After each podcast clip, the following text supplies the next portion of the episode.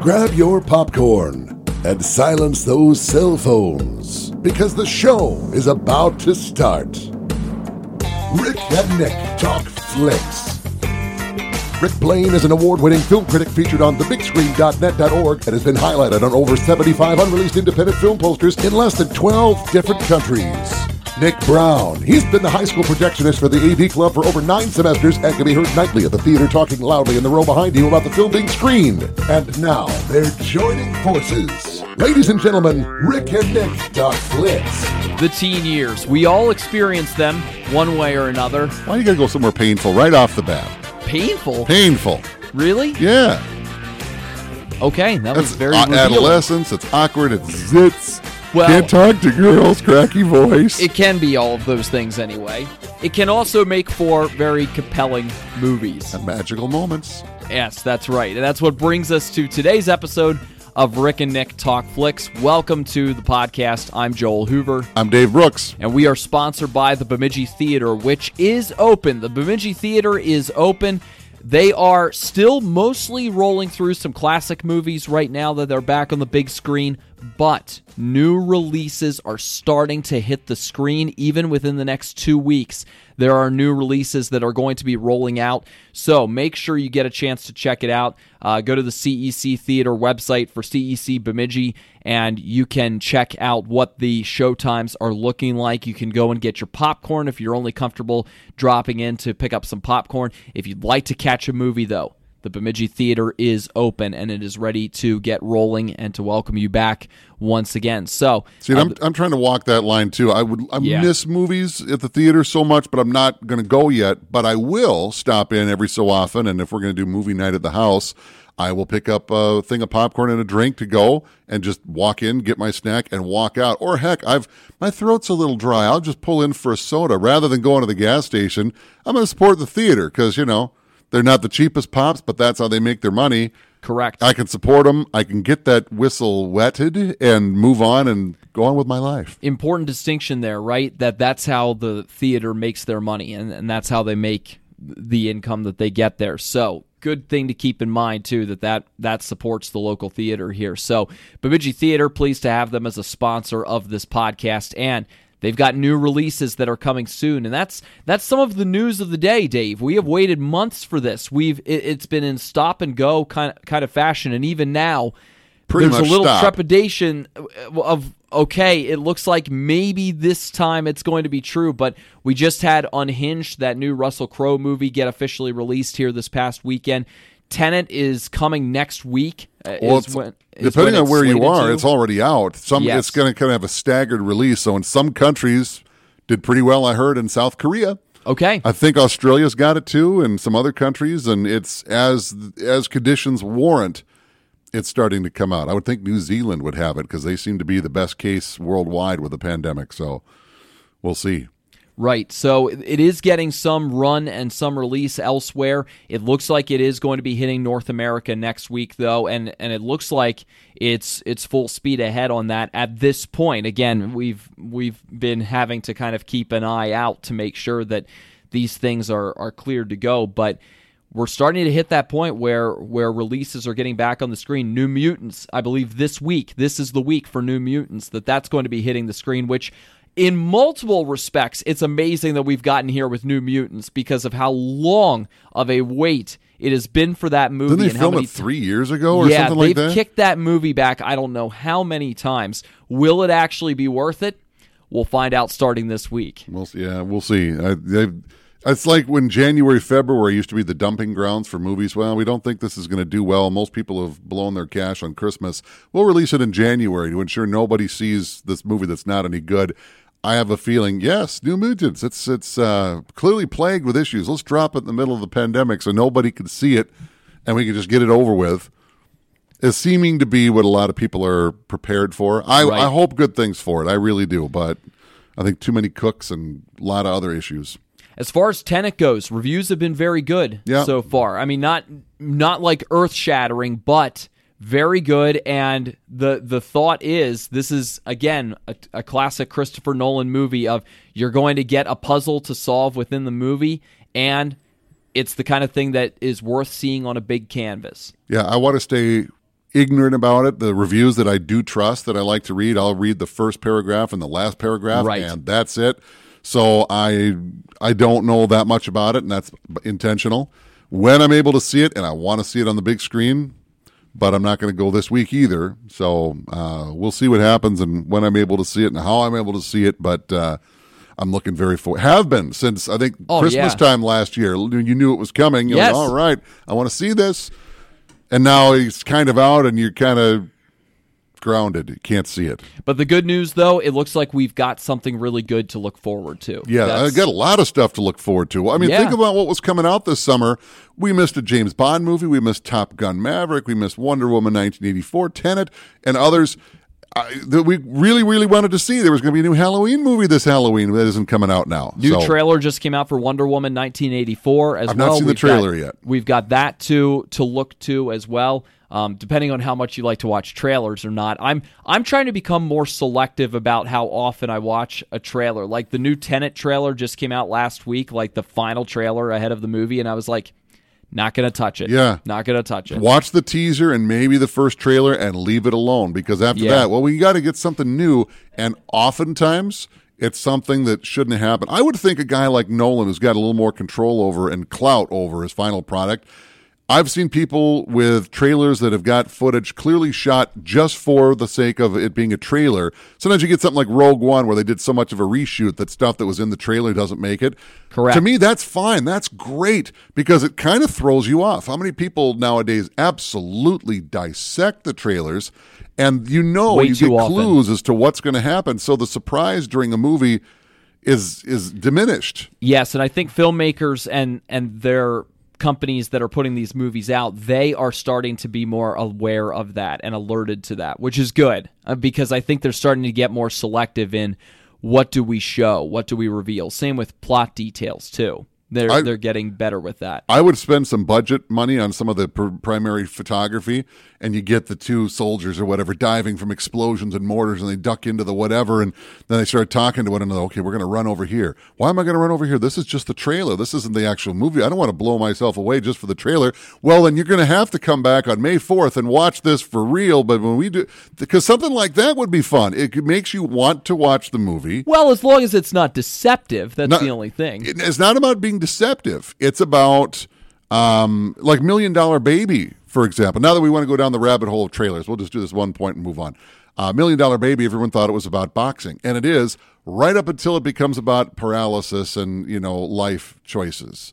And it, you didn't know that was coming. Was that deceptive? No, because everything it promised to deliver, it did Right. and then it took another step. But it doesn't matter if it's deceptive or not. Do you want to see the movie? You Same, know, same thing about a big spoiler from Creed Yeah. in particular. In the trailer, you don't necessarily know that Rocky is dealing with cancer. yeah. Well, I know? mean, that's a minor point. You just know he's in the movie and he's going to continue to train. And Right. You didn't know that Mickey was going to die in Rocky Three, but, Right. But it, it is what it is. I don't. You know, I, I, you, you can make the argument about deceptive trailers. I don't subscribe to that. Uh, If it's something that makes me, ooh, I want to. Oh, look at the. Oh, I can't wait to. Then it's done its job.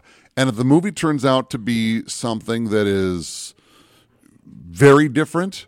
That's its own thing. But like we talked about my movie Sneakers, watch the trailer on YouTube. It's out there, and you know it, it makes it look like it's an espionage movie. It makes it look like it's a real hard, fast paced thriller. It isn't. It's not really representative of the movie at all, and they didn't really market the movie well, and it didn't really make people want to watch it. But then when they did, they're like, "What a great movie!" So you, you need to come up with a movie trailer that's going to work for the movie, make people want to watch it. I don't care if it's deceptive or not, but I mean, it should represent what the movie's going to be about. Really, really, really quick. Did you hear about or get to see the teaser for The Batman?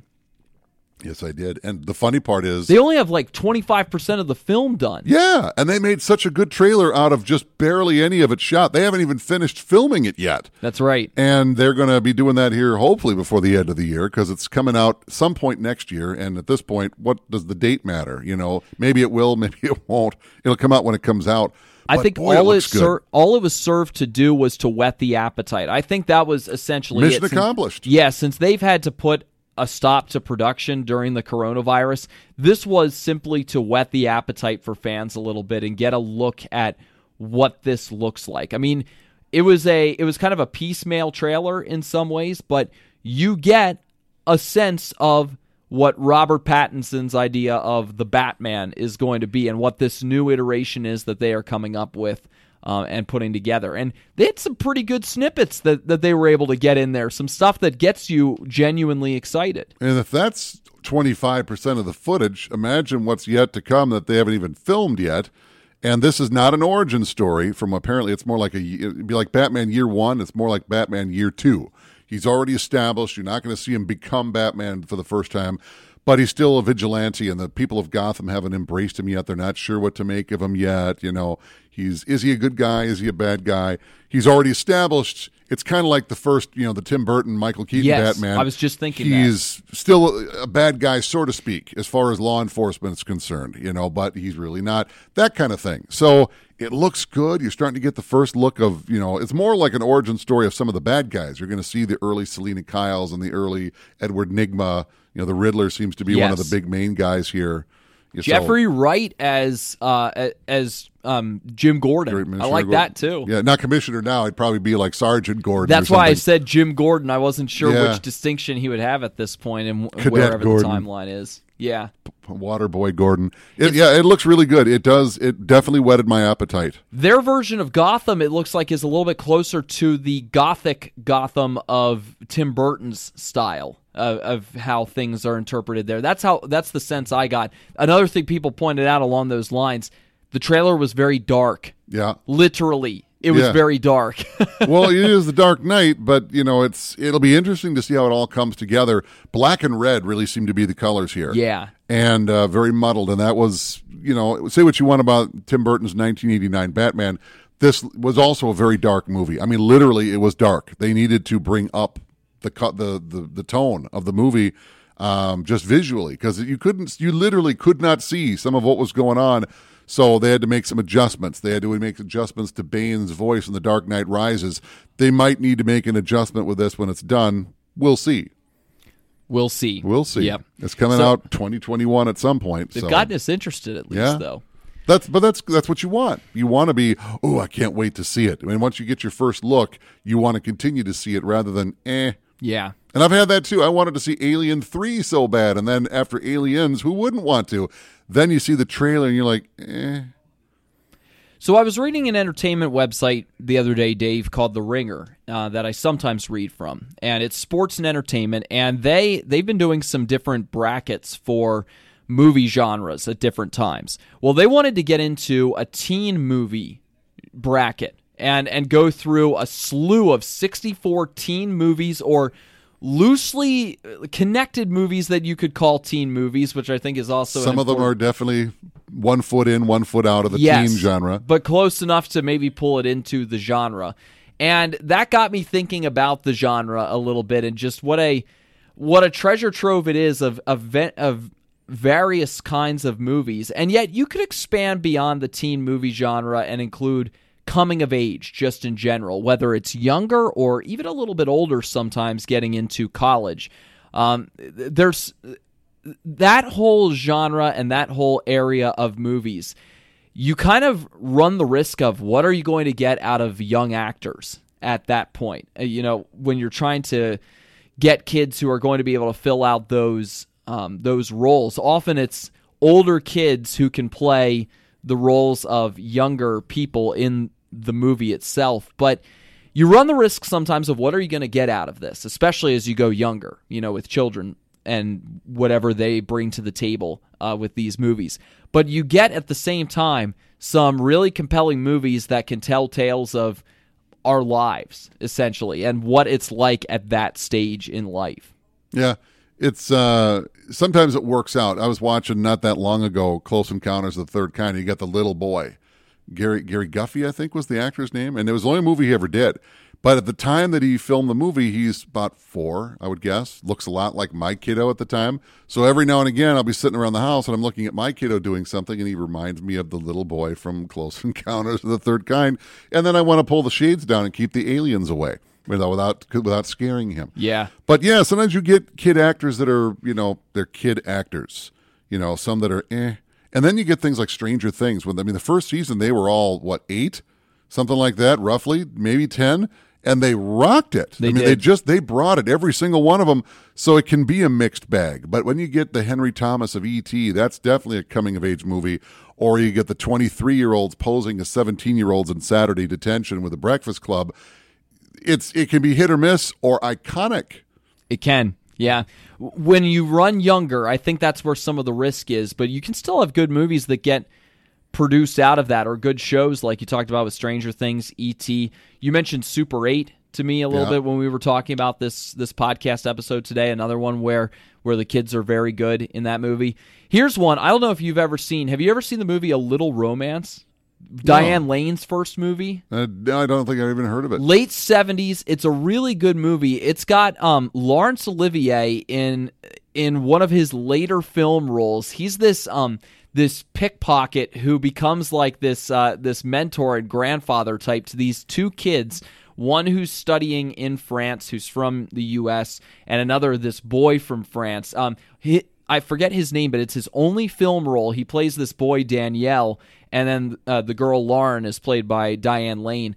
They they have kind of like this this kids romance essentially, where they fall in love with each other, and they want to run away to this bridge where they they hear this legend from um, the pickpocket Laurence Olivier, who tells them that if you if you take a gondola under a bridge there and you kiss at sunset, you'll be in love with each other for forever. So it's just kind it's just this really That's- charming that's movie sweet. of them running off to to try to do that and their parents chasing after them and all and all this stuff and how they try to accomplish getting there, um, but also all that that comes with it too. So sometimes you get home runs with that, sometimes not so much, but coming of age does seem to produce some really uh, some stories that can really resonate with people of I had an experience like that or I I kind of know what that's like at that age. Teen movies especially because there's so much upheaval at that time.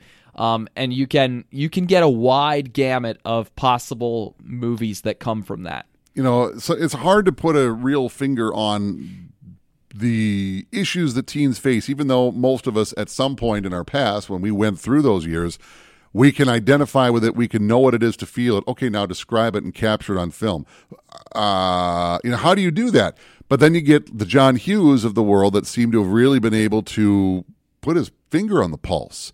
I mean, here he is writing a movie like 16 Candles, where he really put, you know, not just teenage angst, but teenage girl angst, who everyone apparently forgot her 16th birthday, and how at a time where you feel so marginalized and minimalized just because you are a teenager, and now it's your big day where you get to finally climb on top, and you don't because nobody apparently remembered. But at the end, it all becomes memorable. How does a guy like John Hughes capture that? But he did, and it spoke to generations. Whether it was the Breakfast Club or the others, it was. I mean, he nailed it. You know, from the from the more dramatic dramatic to something just more outright and funny, like Ferris Bueller. It is. He seemed to corner the market, and movies that have come since his time, and it was really a flash in the pan. By the mid '90s, John Hughes was done, more Yeah. or less.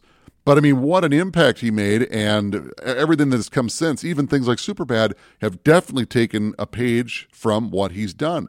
So whether it's something comedy or dramatic or some combination thereof, a dramedy, boy, we got some great teen angst movies and pining, and they know how to pine these teens. And I can remember Yeah. back. I can um before we get into John Hughes, I think it's worth going back decades even before Sure. John Hughes a little bit because with a lot of movies in the 30s and 40s, you're not doing a lot of teen films or even children's films. Kids kids were part of the movies in that time, but they they either had bit roles or you had to kind of be a special case But it was- essentially. You know, from pop culture, the teenager, so to speak, wasn't created until rock and roll, and that was the fifties. Yeah. and that's when the the teenagers. I mean, obviously we had teens before that, but yes, mother, yes, father. They were they were little darlings. It wasn't until the fifties, really, when rock and roll came along, the teenagers became their own thing. And ever since, you know, so rock and roll only goes as far back as the teens do. Yeah. So teens don't go that far back. Well, Judy Garland and Mickey Rooney, they were they were kind of the first some of the first major children movie stars uh, who who were coming through and like their teen experience theirs was more of a you kind of go along on their adventures. Like with the movies that they would do together, it was ju- it was kind of a an adventure kind of thing. You know, a little bit of mischief, but a lot of fun, and they're just kind of floating through life a little bit. M- maybe not necessarily a realistic picture of the teen experience, but more of a they're just kind of having fun. There happens sort to of be a teenager in the movie The Wizard of Oz. It, it- would I call it a teen movie? Would I call it a coming of age movie? Not really. I mean, I can't say that there's not elements there, but that's certainly not what it's about. She's just trying to get home. That's pretty much the the biggest Yeah. teen. She's not necessarily evolving as a person and figuring out her feelings for such and such and trying to develop. You know, she's just trying to get home and, and beat the bully, more Shir- to speak. Shirley Temple, another case where it was just kind of you're in, you're kind of enjoying seeing what what they're up to. Little Rascals on the on the TV side of things, again, you know, just what antics are the Little Rascals up to this week? You don't really Oh, get alfalfa. yeah, you don't really get into into too much beyond that. But uh, a big a big movie that a couple of big movies started to change that. Then it actually both of them both of them have Natalie Wood in them, and both of them are somewhat different age levels. Are they One- on your bracket? one of them's in this bracket. The other, I think it would trend more toward a college age type of movie, but I'll get to that one in a minute. I, I, I know where you're going. the first is Rebel Without a Cause uh, with James Dean, with Natalie Wood, and with Sal Mineo, among others. You get a real sense of a, if you want a teen angst kind of movie, you start right from Rebel Without a Cause. You know, with you know James Dean yelling to his parents, "You're rebel. tearing me apart." You know, you see you see the effects of of parenting, good parenting or lack thereof on on kids, and how it leaves some of these youth here in Los Angeles, you know, just struggling to kind of make their way along and find some direction in life. And you get that very clearly in in that movie with these kids just kind of trying to find their way more or less as they're struggling through. The other, again, more in a coming of age sense uh, at an older age, West Side Story, uh, which, has again, a remake allegedly still booking for Christmas time with Steven? Spielberg. Who would have thought? Okay, Last I heard, is still looking for Christmas, but we'll All see. right. Yeah, because we talked about that in the Spielberg podcast that we did a couple episodes ago. But um, West Side Story, more of a college age, 20 something one, but there you can still see a lot of that. We're trying to find our place in the world sense with with West Side Story and this back and forth that exists between the Jets and the Sharks as they are both trying to to make their way along in New York City and trying to figure out where their place is, especially with the Sharks being immigrants and, and coming to coming to America and trying to find their place in in the U.S. I mean, they sing about that a little bit with one of their songs, and you see that play out. Yeah, that you know, it's but it's also a modern retelling of Romeo and Juliet. You know, forbidden star-crossed Yes. lovers. It's just a different kind of take on it. Boy, you want to talk about teenage romance and stuff? Yeah, you could go as far back as Shakespeare and and sure. that story. But you know, even in even in Romeo and Juliet, you know, they teenagers weren't their own culture. You know, they just weren't. At least not in the public lexicon. They weren't. You know, I'm sure kind of undercover. We were supposed to be, you know, good, but we can sneak away and do. Baz know, Luhrmann tried to change that up though with Romeo plus yeah, Juliet. yeah. But it was set much more modern. Correct. You know, too. But you know, when teenagers did exist, but they kind of slowly, gradually come into their own. And generally, teenage movies were written by people that you know at some point were teenagers, but you wonder how much of a teenager they were, particularly when the era was that they grew up. It wasn't until you started getting people that had gone through the 50s and 60s when teenagers were actually a thing that started to be able to write for teenagers in a way that resonated with teenagers to a level that had never been seen before. So why did John Hughes work so well then, in in your estimation? Because I've seen Sixteen Candles, I've not seen all of The Breakfast Club and seen it all the way through. So I, I've seen Ferris Bueller as well. Why did John Hughes resonate so well? Because those are three movies that are very closely tied together with the '80s, with Sure. the '80s feeling of each of them. But why did each one stand out in its own way, and why did he seem to have a good pulse on on the teen experience? If you're asking me, I think uh, I think one of the things is that it was on their level. It wasn't preachy. They weren't even trying to come up with a moral. And uh, you know, in, in, some cases, maybe yes, the, the the oddball girl, you know, conforms, so to speak, by the end of the movie to team up with Emilio Estevez. I'm talking about Ally Sheedy's character. Um, you know, so, but it wasn't preachy at the same time. It really kind of scratched raw the problems and just kind of left it at that.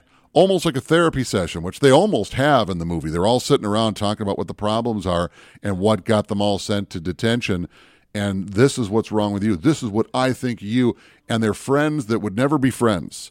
And they kind of admit that once this detention is over, they probably won't be friends again. You know, this is a one-time deal, so to speak. And it really kind of put things on their level. It's very funny. It's also very poignant and very it's a dramedy if you if it's anything. Yeah. But it's a classic and it captures the era and it's teenage angst was a thing. Everyone thought teenagers are ah, they're carefree and they've got this. They've got big problems, and this doesn't necessarily come up with a solution, but it definitely lays bare in the cases of these people, one from each demographic, so to speak, at a typical American high school, lays out their problems.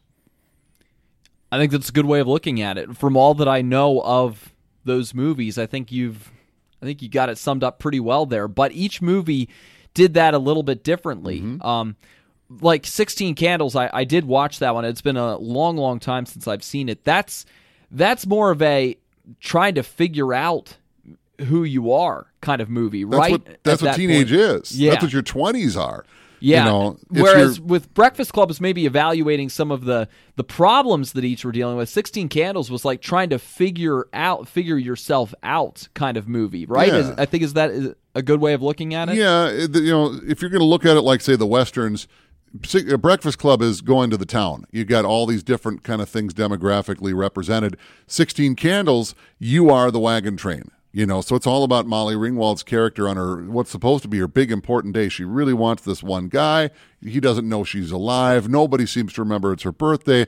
But by the end of the movie, she gets everything she wants. It does become her special day. She she does land the the guy of her dreams. It's got a good happy ending on it, and it is I mean, take whatever message you want away from that, but the way that she gets there, it's dramatic. It's also funny. It's very poignant, and it could speak to anybody, guys as well. I mean, it's it's. Uh, I think Pretty in Pink is probably my least favorite John Hughes movie. Maybe okay. only The Lonely. That's not that great a movie either, and it's certainly not a teen movie. But it was a movie that it spoke to most people, and whatever you needed it to speak to you about, it was pretty much there. Yes, you are special. Could be a message you could take from this. You know, don't let you don't let the day beat you down. Keep going. You know, it's it was hope. It was a ray of light at the end of a very long, dark, confusing teenage tunnel. Rick and Nick Talk Flicks is sponsored by the Bemidji Theater as Dave and I are chatting today about teen movies and coming of age movies as well, kind of lumping them in together. Now, Ferris Bueller is a little bit different because you do get some some serious themes that that come under the surface a little bit more, but there is such a there is such a surface of of fun and carefreeness to the teenage years that I think John Hughes leans much more into with that movie. I mean, that movie it's just it's just pure I don't know, fun. Teen teen fun, teen indulgence in a good way. Like of just let's get out there and live life a little bit and just kind of take opportunities as they come along. Some of the that's what some of the phrases that and some of the memorable quotes that Matthew Broderick says throughout the movie that that kind of resonate with that while also trying to contend with well there's still there's still some important things that you've got to consider within your life. You can't just float through it, but he sure wants to try to. Yeah, I wasn't the popular kid in high school, but Ferris clearly rules his high school. And he does it in a way that not a, I mean, I can't say this is the case with everybody across the board because clearly it's not.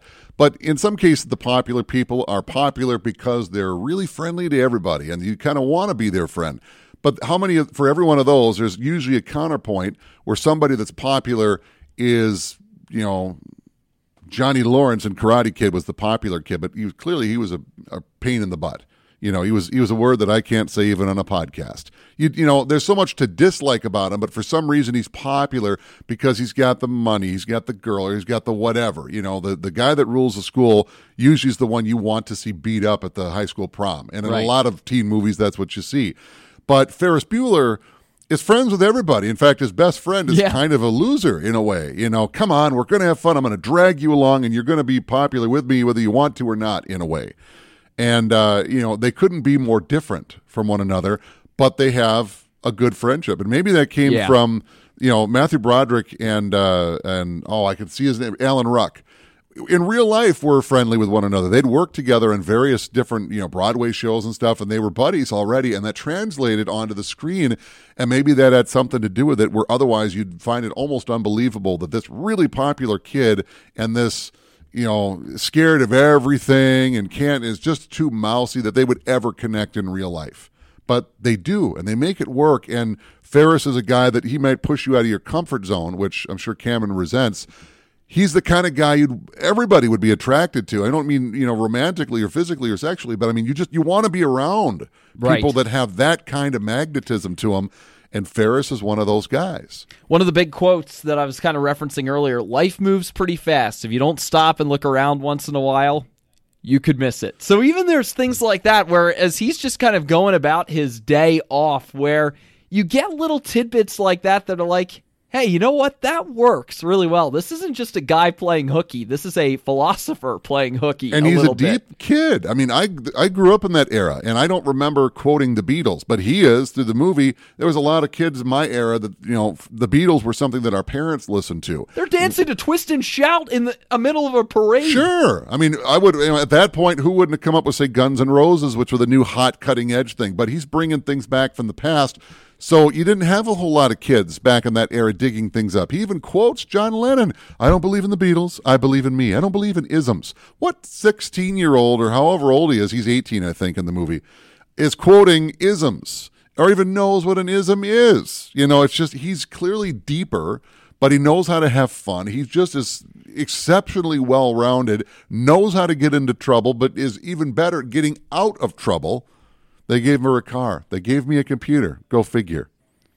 So we have those those John Hughes movies of of the 80s which were really I mean all of them in their own ways were just They're their massive. own subgenre. Yeah, their own subgenre and yet they were massive tent poles for for the teen movie genre. But there were other movies in the 80s that Oh, that sure. also played that kind of role too, although some of them leaned a little bit more the comedic route, right?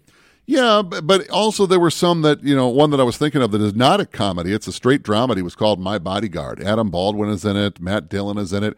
And it really is about a kid being bullied. So he hires an older kid that the rumor is he killed somebody and he's going to be my bodyguard. And the whole movie ends in a big double fight at the end.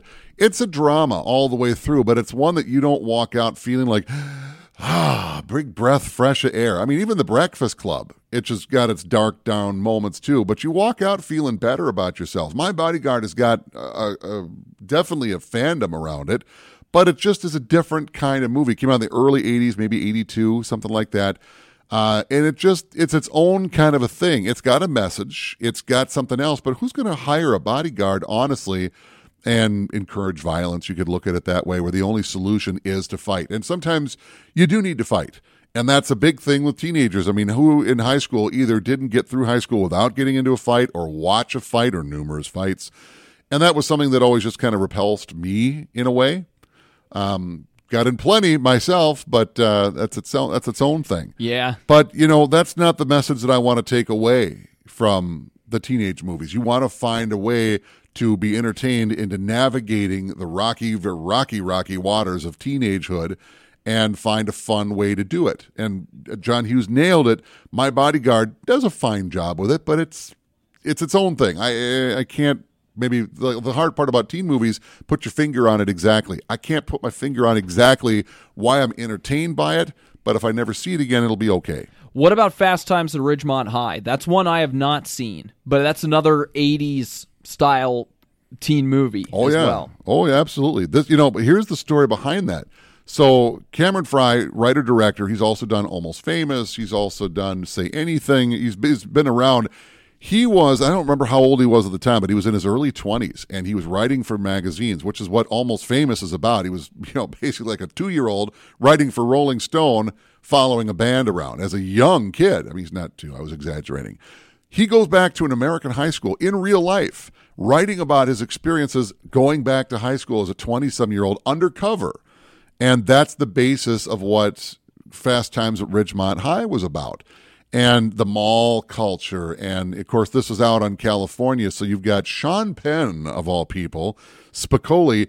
Oh, dude. Oh. And you watch Sean Penn in any other movie and how intense he is. And Right. looks just perennially grumpy all the time. And then you watch Completely Spicoli. on the opposite end of the spectrum. Go watch him in Mystic River and then go watch Fast Times. You're like, that's the same guy. What? No. Talk about extreme range. Holy moly.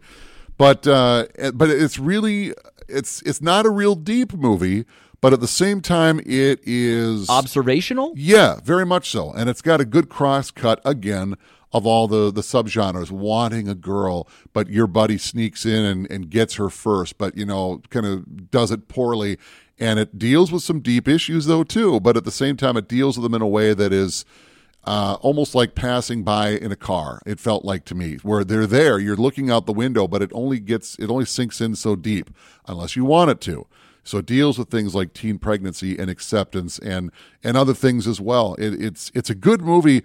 In a lot of ways, it's a more comedic version of, say, Breakfast Club. It's very different, but it's it's fun, and it had a lot of stars that were on their way up that would go on to big things like Phoebe Cates and Judge Reinhold and and some others that didn't quite make it the rest of the way. Really quick before we jump into the 90s, we could even take a step back a little bit further.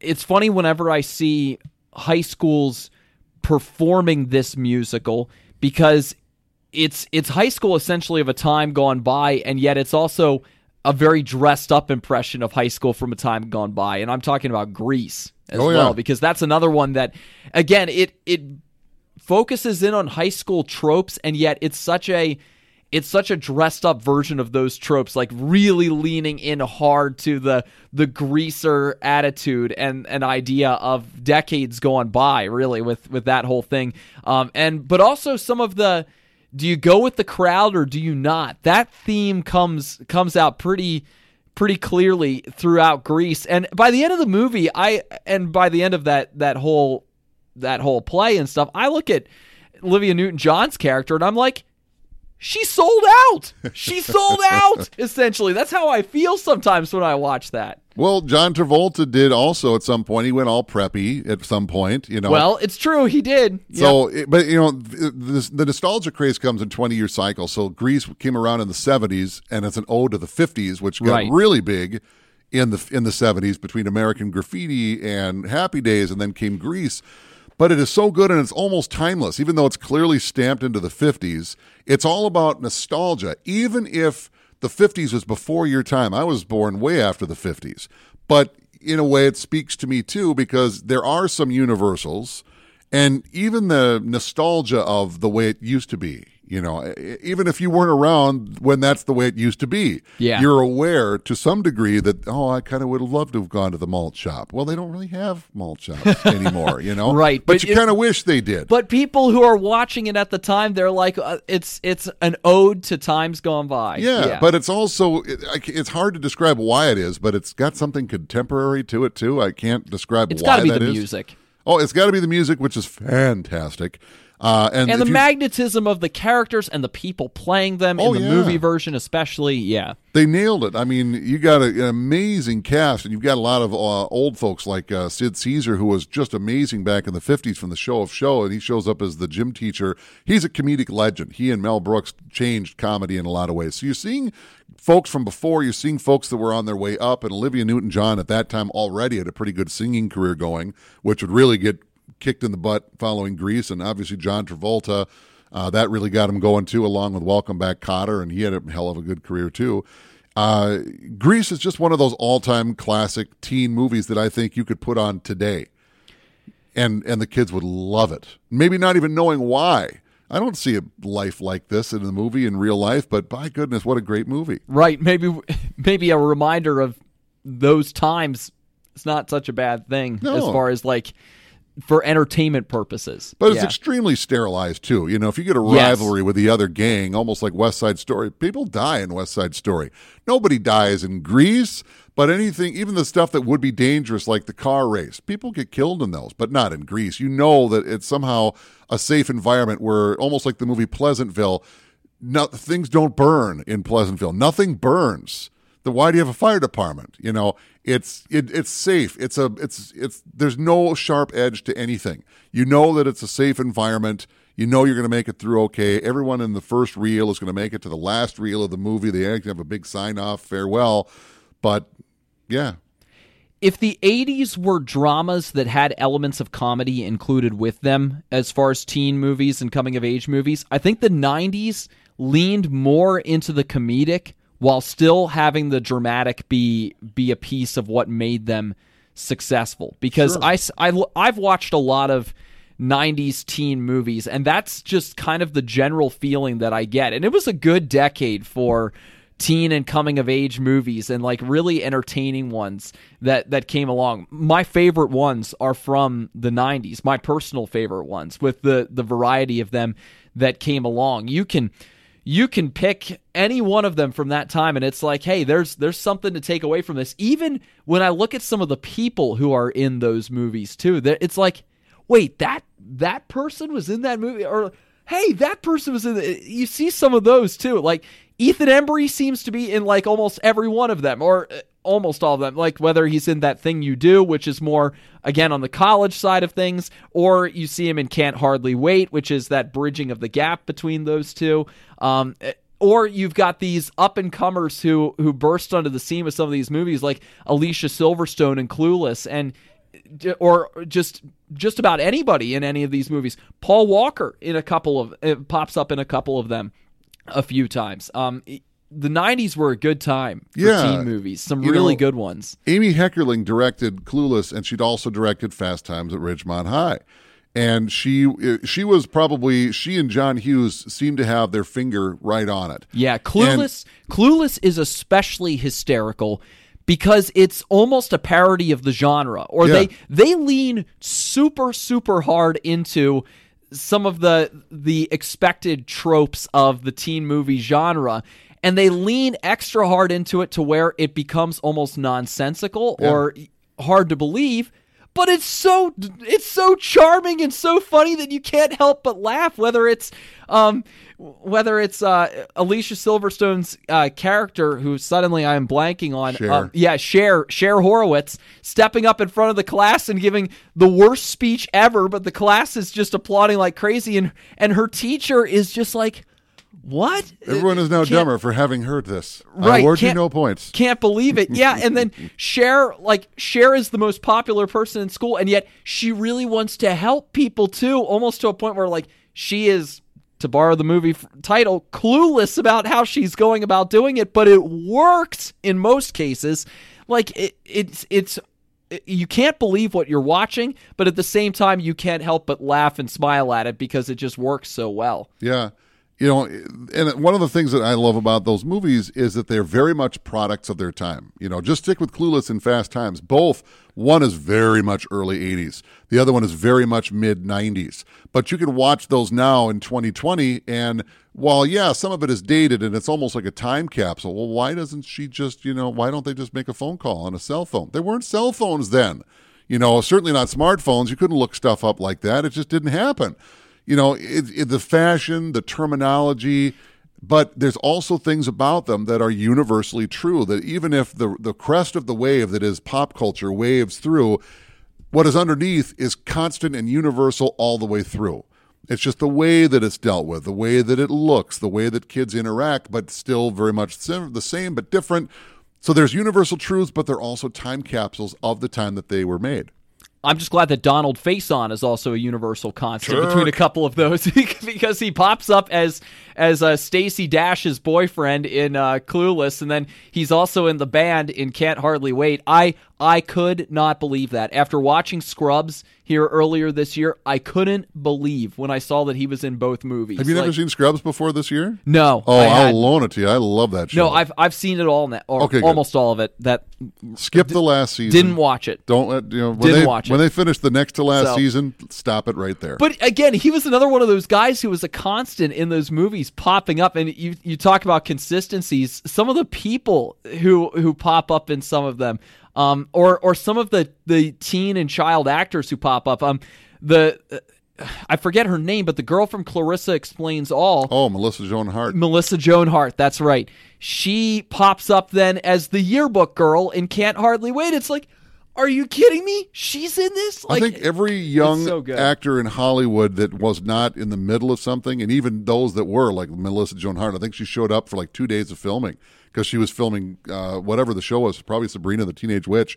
But she showed up for a weekend to do filming, and that was it. right. because that's all she could do. But everybody is in it, whether they kind of really caught on or didn't.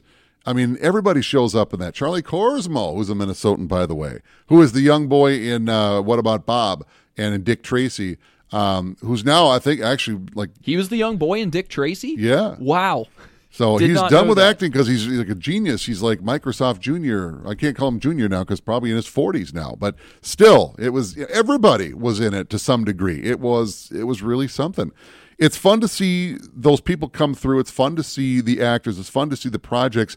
But all those that are really done, even not all that well, have something that resonates with the actual instances of being a kid coming of age or working through those very difficult waters. Yeah, because getting back to more of the drama side, that's where 10 Things I Hate About You is one that continues to to really stand out and has stood the test of time really well, in that way. the modern retelling of a Shakespeare story. I think it's Turning of the Screw, if I'm not Taming mistaken. of the Shrew. Sh- Of the Shrew, sorry. That's Turning right. of the Screw, Taming of the Shrew. One Yep. rhymes. yeah, be, yeah, it's it's a modern retelling of that where you you have um, these two sisters and the older who's who's played by uh, Julia Stiles. Um, she has to be dating for the younger who's very popular to finally get to that point where she can be allowed to date.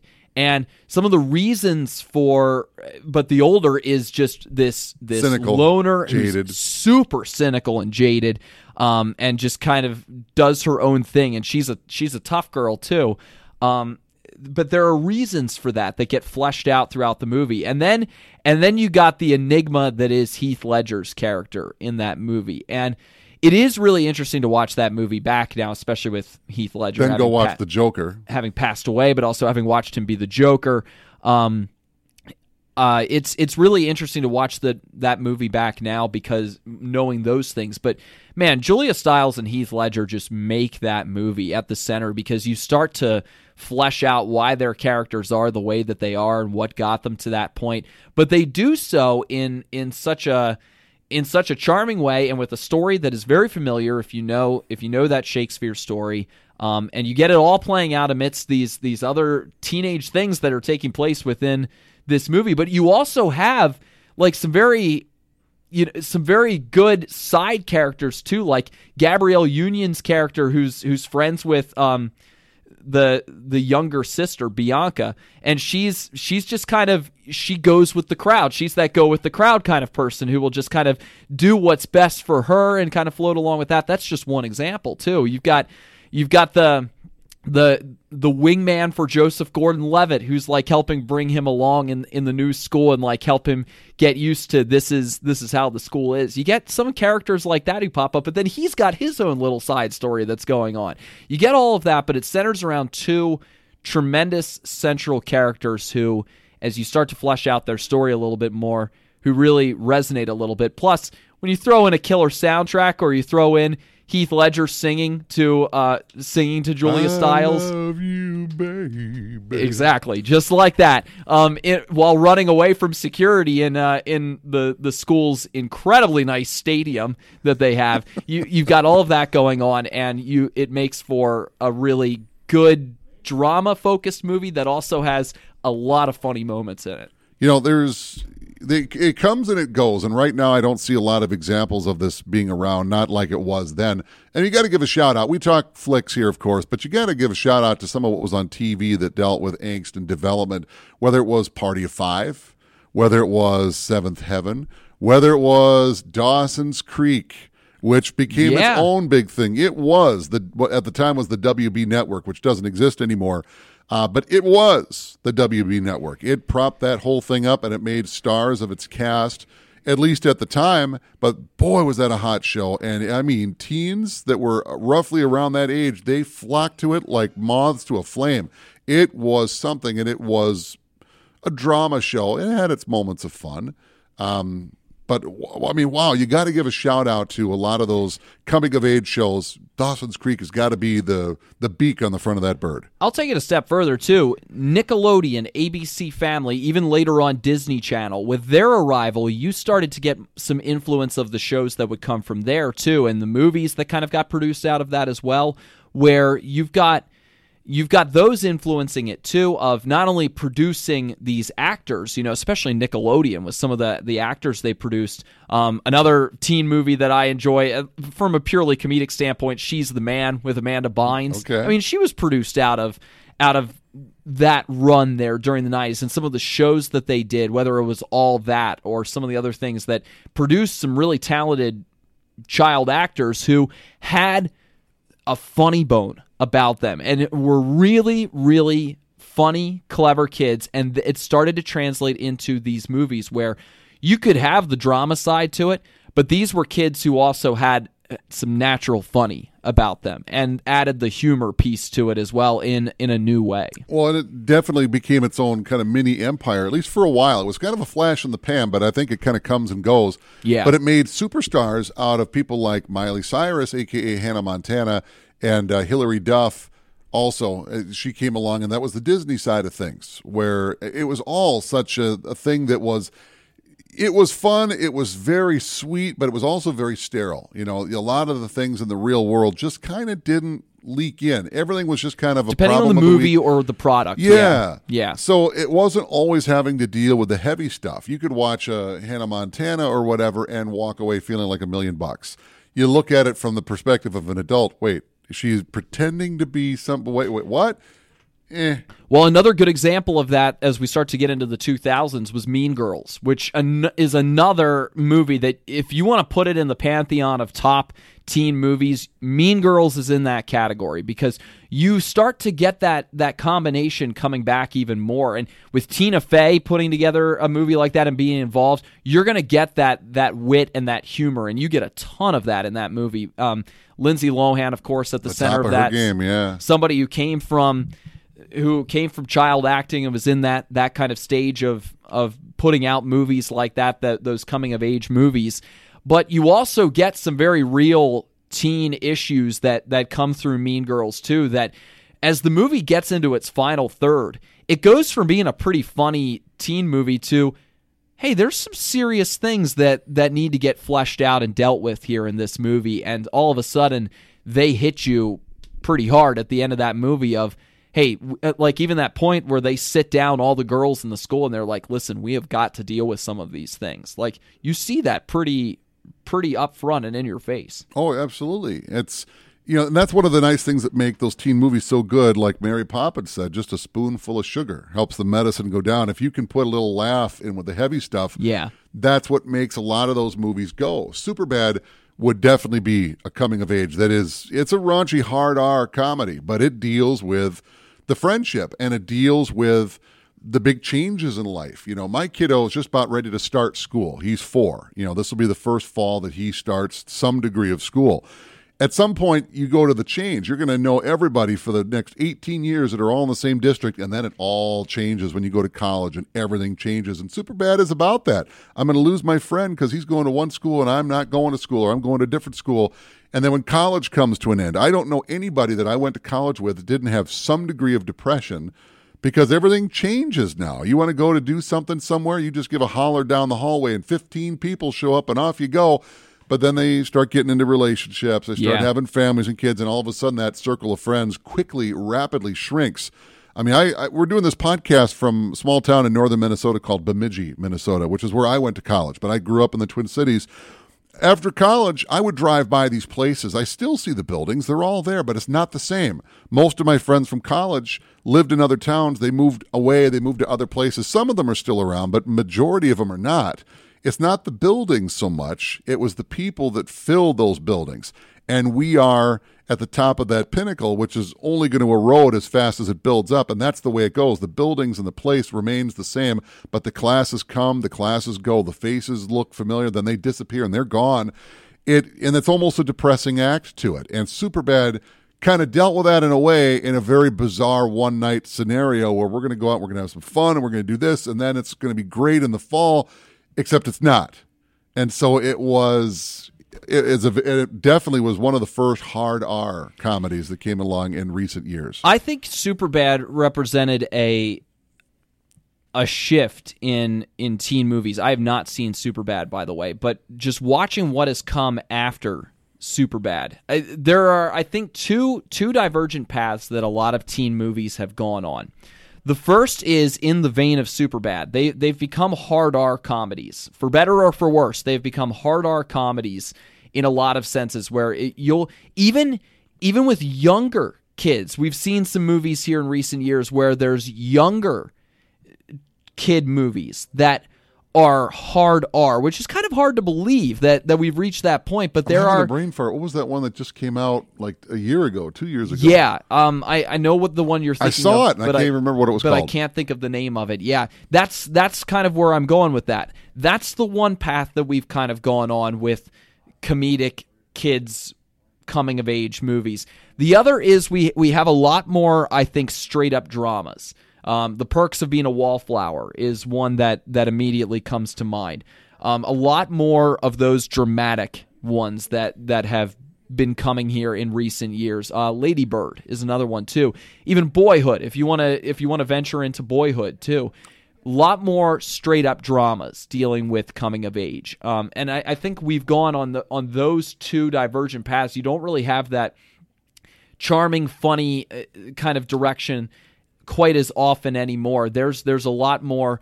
We're leaning into the drama, or we're leaning into the uh, the more edgier comedy. Is, Yeah. is where things have gone these days. I'm not seeing a. I'm not saying that there aren't, but I'm not seeing a lot of middle ground. Not that teen movies draw me like they used to, because I'm not a teen anymore.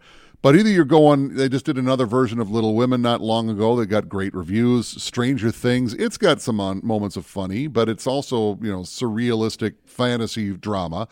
Or you go the hard R comedy. You know that middle ground that was walked so well by Amy Heckerling and John Hughes. I'm not really seeing a lot of that these days anymore. So it's either sugar or heavy. It's not a spoonful of sugar to make the heavy go down. And that's that's something that I kind of miss a little bit. I think that there are areas maybe on TV that cover that, but it seems to be especially in this day and age, and maybe the way we're finding it now is on social media, where you've got challenges facing kids nowadays that just were not a factor at all. Social media and internet and all of that now on top of it. Once you go home from school, when I was a kid, that's it. Unless one of those kids that was lived in your neighborhood or walked by your house, that was it. You were free for the day. But now, social media, you go home and it's all still right there with you because now someone's going to put something on social media about the day or something about you or whatever, and your your guard is up all the time, or it has to be, or you do something stupid and the cameras catch you and it becomes viral and everybody Yeah. knows about it. Where before, I mean, Jodie Foster one time had said, and she was a very well known child star when she got started. Had there been the social media and the internet and all that kind of attention and paparazzi and stuff in her era like there is now, she wouldn't have the reputation that she does now. She was a smart gal, went to Yale, um, but she went out and cut loose. Sure, she did. But when Britney Spears and Lindsay Lohan did it, you know, for better for worse, it's all right there in front of everybody to see and judge and mm-hmm. everything else. Not that you're going to let them get away with it either, but how different things would have been. And that was a whole Yeah. world that I didn't have to navigate. Just didn't exist when I was a kid. But as my kiddo gets older and goes through it, or whatever social media will evolve into, that has worked its wealth almost irrevocably into the tapestry of teenager. Quick sidebar before we wrap up, and I, I think you'll appreciate this one as a horror film fan. I love that East Coast horror. Horror, yeah. Horror. Let's go watch a horror movie. Why are teens and young adults always getting in these horror film situations? How does this happen that it's always them at the camps, in the towns? Why is it always them who are the targets of these horror issues that get dealt with in in some of these classic horror films? because they don't work as a movie as any b- basic plot without dumb people doing dumb things. So dumb I'm, kids I'm are not. I'm not saying kids it. are dumb. I'm just saying kids clearly, and I can own up to my own failings in this realm, are much more prone to make the stupid, ill- ill-informed decisions. And if you you hear something rattle in the bush. Well, don't go to the bush. Something's in there that might have teeth or a knife. these and kids are like, "Oh, go to the the other way. What was that, Richard? Richard, I lost the back of my earring. I think I'll go scour the forest for the back of my earring. Like that's going to happen while calling out the name for someone that was killed two reels earlier. Richard, Rich, you know they're not going to live past this scene. Right. Who's going to do that in real life? Why wouldn't you just pick up the phone call and make a cell phone call? whether it's Friday the 13th, Halloween, I mean, you go through any of those those Scream, you've got all these oh my gosh, it- It's fun when you get comes up somebody so often. When you- when you get somebody that's fairly smart, but they find themselves in a situation where I wouldn't do that, I wouldn't do that, don't do that, and that that's it's over. I would love to come up with if I ever had the time, and I never will, write a smart horror movie that's you know it's in the realm of the classics that we love, but for whatever reason. The smart options aren't options. Well, just pick up your cell phone and make a call. You can't. Why not? Well, because the storm knocked out all the cell towers and they're down and the internet is down and it happens in the wake of a storm and everyone's in a blackout. You know, it basically knocks you back into the 20th century. Well, why don't you run to the neighbor's house? Remember, it burned down. Oh, that's right. And you live in a rural area like here where it might be three acres before you get to the next house. or get know? boxed in by a smart villain. Have an exceptionally smart villain too. Although in a lot of those cases, those are more thriller type movies rather than horror. I mean, horror, it's you've got the you've got these these Why not both? why not both? Why Yeah. not both? Because sometimes with these horror movies that we're mentioning, you've got these these incredibly brutal uh, killers or villains that you have, and you have these incredibly dumb victims who are dealing with this, who get themselves into those situations. Although sometimes that's part of the the story, isn't it? Is the they, they try to use it as a guise for these are consequences of dumb decision making that they get themselves into those positions. That happens a lot. It Well, seems. they always like to come up with the thing where, well, actually, those were morality tales. If you have sex or do drugs or any of these things you're not supposed to do as a teenager, you're going to die. That may have been the case because that's what teenagers did. And so, well, the teenagers are the, the cast here. So if the, the killer's going to do his thing, that's what's going to happen. None of the filmmakers, at least initially, maybe later, they kind of played around with that. Scream clearly made that one of the rules to survive a horror movie, so to speak. But that was never the intention. You know, Friday the 13th, well, we're going to go out and we're going to smoke some weed, we're going to have some sex, we're going to drink and whatever. And that's that's what's going to make us die because the person that always lives is the is the virgin of the group, so to speak, the pure of heart, the pure of soul.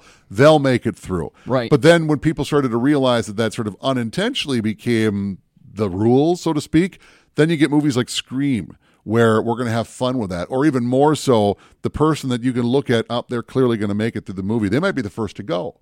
You're like, whoa, wait a minute. I thought that, you know, the rules are all bent and broken here. Yep. So there's ways around that. But, you know, I don't know if I know a lot of coming of age, but that might be kind of fun to throw something in. Stephen, let's sit down and have an important talk. Run! You know, that might be kind of fun to mix that together. that might be a, combination that hasn't happened yet, but could be fun. Dave, I think we've got a screenplay in the works for you here, especially given your love of horror. I, I think we've got something that might be working here. I've uh, thrown out a couple of ideas. Just give me a shout out in the credits. You guys can take it from there. All Thanks, right, Dave, for deal. the idea. Rick and Nick Talk Flicks is sponsored by the Bemidji Theater. They've got movies going again. They are open and uh, they've got the popcorn working right now, and new movies are starting to return on Highway 2 just down from the airport.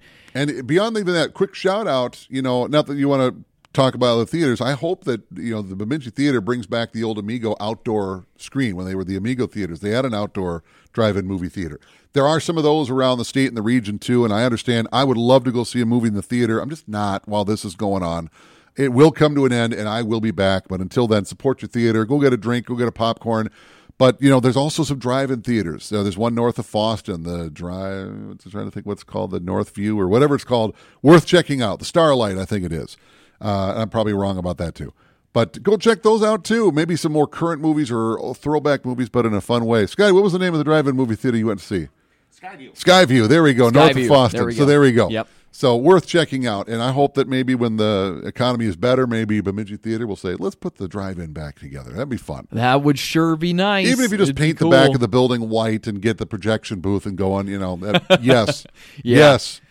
Good episode today. Uh, fun to talk about some teen movies, coming of age as well. Um, maybe you've got some ideas. Again, like I said, I only got to just watch Clueless for the first time like a few months ago, and I couldn't believe that I had never seen the movie to that point because it was hysterical. But there's there's just something about that genre. You whether you you appreciate a John Hughes style one more, or you like some of the '90s ones that came along, whatever it may be or even if you like one going a lot further back, like back to the days of something like Rebel Without a Cause, there's something out there for you, And you that sums up those teen years. And lots that we could have touched on. E.T. is a coming of age movie that Yeah. we just, you know, kind of brushed past. The Goonies, yes, you know, yes, the Goonies, lots absolutely. of them. Lots of them, but you know, just kind of breaking down the tropes of what make it go. Hey, speaking of which, your bracket, what was uh, what's on? It's still underway and going right now, so it hasn't reached a conclusion. What else is on the on the bracket there? Oh boy, What was Um, it? Not ranker. What was it? Uh, It was the Ringer. The Ringer, there yeah, that's the bracket. That's where they're doing the bracket right now. I've well, I closed what are some it that are still going, and what are some surprising upsets knocked out? Well, they they just had um in the opening round they put 21 Jump Street as a lower seed against Can't Hardly Wait as a 3 seed and 21 Jump Street won. Actually, it was a 4 seed was Can't Hardly Wait and 21 Jump Street beat it. I was extremely disappointed. I don't agree with that one. Extremely disappointed. No, they're both great movies. Don't get me wrong. I loved Twenty One Jump Street, but it was. uh, I mean, was it a teen movie? Sorta. Yeah. Can't hardly wait. That is a teen movie. And and a really entertaining one too. Oh, yeah. with a, a lot of great names in it as well. Um, you, you and and some people who still they were in the early stages of their career. Oh yeah, Yeah. Seth Green front and center, and he's Yeah. still going more as a voice these days. But oh, he's absolutely a, a force. Uh, they had Varsity Blues was in there as well. Yeah. Uh, that was up against Rebel Without a Cause. American Graffiti, Say Anything, um, Back to the Future, Spider-Man: Homecoming was was considered Yeah, in there that- too. That's definitely. Yep. Uh, 10 Things I Hate About You. She's All That, the Freddie Prinze Jr. one as well uh, from back in the 90s. Um, and who was who was the girl in in that one? Um, She's she's the one. she's All That. Oh oh, uh, she's from Minnesota too. Um, ah, Rachael Leigh Cook. Yeah, there we go. I was just about to get it pulled up there. Yeah, Rachael Leigh Cook. That's right. Hey, speaking of another Minnesota good one that kind of came and went, but it made an impact. Filmed in Minnesota, it's called from the mid '90s, called Angus, and uh, Jeremy Van Der Beek from uh, from Dawson's Creek is the bully bad guy in it. But it's a coming Oh. of age story, definitely. Okay. Ariana Richards, who was the little girl from the first Jurassic Park movie, she's in it. Uh, it's well worth checking out. They've also got, of course, Ferris Bueller. That was a that was a top seed, a number one seed. Napoleon Dynamite was in there too. That was a popular movie I didn't like. Yeah, I, I was entertained by it. My family, we, we crack up about Napoleon Dynamite. Um, R- Fast Times at Ridgemont High. Friday Night Lights was another one Okay. too. Um, House Party, The Karate Kid Oh, yeah. in there. Yeah, The Breakfast Club. To all the boys I've loved before. What one is that? I, never think- heard of that one. Is that a newer one? I think that might be a newer one. Okay. Um, it follows The Craft, Yeah. Election, Harry Potter. Um, you could you could Yeah. pick out a, a couple of different Harry Potter ones. Scream, Twilight, uh, Kids, Eighth Grade, Carrie, Yeah, that's coming of age. Carrie. Oh yeah, that's that's coming of age in a horror sense. Well, Didn't we just say there aren't a lot of coming of age horror movies? Well, there's an exception Well, right there. exactly. Um, let's see. Uh, Spring Breakers, Cruel Intentions, uh, The Faculty, Rushmore, Chronicle is in there. Heather's, uh, Blockers. Let's see. Grease, Risky Business, Can't Hardly Wait, and Twenty One Jump Street. Uh, like I mentioned, American Pie is in there Oh, too. absolutely. Yeah, another another one of those bridging the gap ones. Um, the Outsiders certainly, Absolutely, is yeah. another one that counts. Yeah, Dazed and Confused, Perks of Being a Wallflower, Super Bad, Dope, Adventureland, Can't Buy Me Love, uh, Boys in the Hood, Brick, Juice, Romeo plus Juliet, um, Easy A, The Virgin Suicides, uh, Clueless, and The Kissing Booth, Juno, Booksmart, Dirty Dancing. I wonder if Red Dawn would count as a teen coming I of age movie. yeah, Red Dawn definitely would. Red Dawn is not in this bracket, but I think I think Red Dawn definitely I don't. I wouldn't call it a teen movie, but it's got one leg in that kind of is. Yes. You know, Patrick Swayze is. You know, I don't know what we're gonna do, man. Becomes the leader. You know, they're all Right. coming of age. I mean, they they basically they're they're in their school when this whole thing starts. So I mean, I'd, I'd say that counts. Yeah. She's the man. Uh, mean Girls, Ghost World, Bring It On, Yeah. and Education, Lady Bird, The Princess Diaries. Yeah, Yeah. I I grew up with a lot of The Princess Diaries. I. I have a sister, so but but that was a still a really funny movie anyway for even me as a guy. That was a that and was a still movie probably leaving a lot at. of them out. You know, it's teenagers are their own force to be reckoned with, and even younger than teenagers, even older than teenagers, your twenties are all about change. Who you are when you're 20 versus when you're 30, it's all about change. Yeah. in a lot of ways. And then there's uh, and then finally Pretty in Pink and The Edge of Seventeen. Those were the the last two in there. So yeah, that's that's the that was the full run. But you you you even came up with one right there that could have been in there with uh with Red Dawn, and I think that would certainly qualify as being one, although a very like- different one. It's as much of a teen movie as Back to the Future is. I mean, it's not, it has elements that yeah, it is, but it's also very much not. You know, it's not not a teen movie, but it's not a teen movie. You know, but you know what I mean. It's eh, if you really want to be wide open about what qualifies. All right, you know, well, people have got movies now, uh, movie ideas now in case they needed one. not every Christmas movie needs to be on Hallmark. Sometimes Kevin watches Die Hard 2 on Christmas, and that's fine too. That Yeah, could be its th- own kind There of. are there are those people who who look at it that way. That's opening your your your acceptability. We've been over this before, though, with uh, Christmas movies. So, all right, All that's, right. that's going to do it for today. Thanks for joining us. I'm Joel Hoover, I'm Dave Brooks. and we will see you at the movies.